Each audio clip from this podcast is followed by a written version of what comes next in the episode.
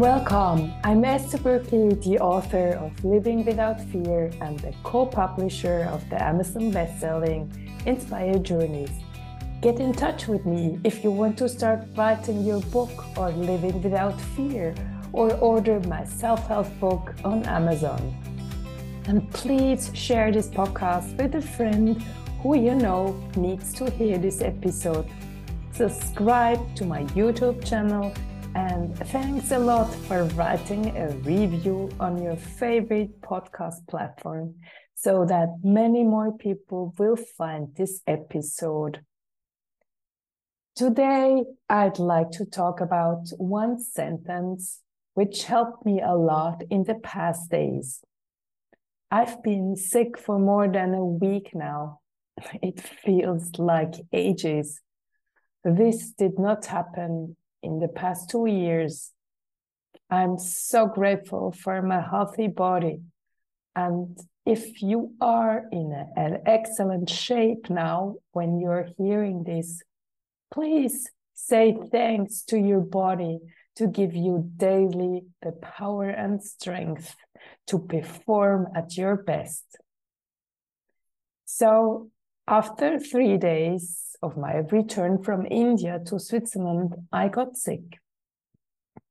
And I was so disappointed because the classical concerts with my orchestra, where I play, played the violin, were in a week. And I knew I needed to be in good shape to go to the intensive rehearsals to get well prepared for the concerts. But my body told me to lay down, rest, and sleep for almost the whole day and at night as well. And I suddenly remembered the sentence I wrote down last year during my last coaching call with my personal coach. What causes suffering is your mind that doesn't accept what is. Yes, this was exactly what I needed to hear because I could have blamed myself for being sick now at this very inconvenient moment right before the concerts. I could have been talking to myself in a negative way. I could have been blaming myself for the long hour traveling back from India for causing me this disease in my body. But I told my body, thanks so much for being with me. You deserve to rest. You need this rest. You tell me very clearly that this is all you need at the moment. And to honor my body, I wasn't willing to put Western medicine into it to make it work for the day of the rehearsal or even for the two evenings of the concert. I had taken care of my body in India with the traditional medicine called Ayurveda, with a lot of oil massages and different treatments to detox and I knew I couldn't stuff my body with Western medicine in order to suppress the fever and headache. That's why I took every day as it was. I surrendered to the body, listened to it, gave it tea or food when the body asked for it. And I spoke to it in a very gentle way. I remember in the past when I was sick, I got so impatient with myself and it didn't help me at all. The contrary was the case. My impatience made me feel sicker. But these past days, the sentence helped me a lot. Accepting what is helped me to be loving with myself every day, every minute when I felt sorry for not being able to play the violin or not to be able to be present for my sons when they returned home from school or from work. I gave my best to my body, my best thoughts I could find for myself.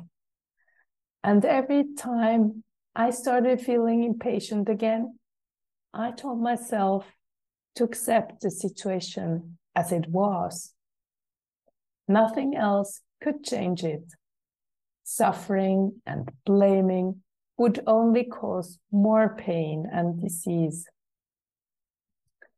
This sentence can also help you in other situations. If you're an empath and if you're suffering sometimes because other people are in a bad mood and you take it too personally, you can you can tell yourself this person is in a bad mood. You cannot change it. It is like it is, period. This helps a lot with children. I use it with my teenager sons a lot. Or imagine you are in a hurry and you need to queue in front of the cashier. You know, you will be late back at work or at home, but instead of standing in line and suffering because your time flies, stop yourself with your negative self talk and start thinking, I cannot change anything with my thoughts. I just make myself feel miserable. But if I start accepting the situation as it is, I start creating time and space for other thoughts positive ones. Maybe I can start finding gratitude towards small things in my life.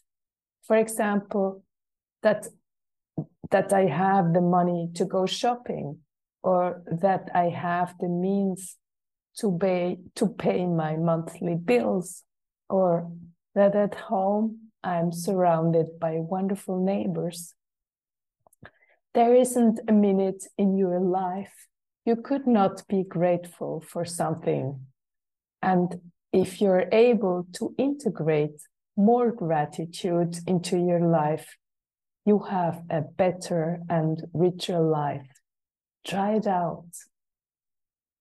And if you need more tips how to be more grateful or how to handle your feelings as an empath in this world, order my book, Living Without Fear, on Amazon. Thank you, dear listener, for being with me and spending your valuable time with me.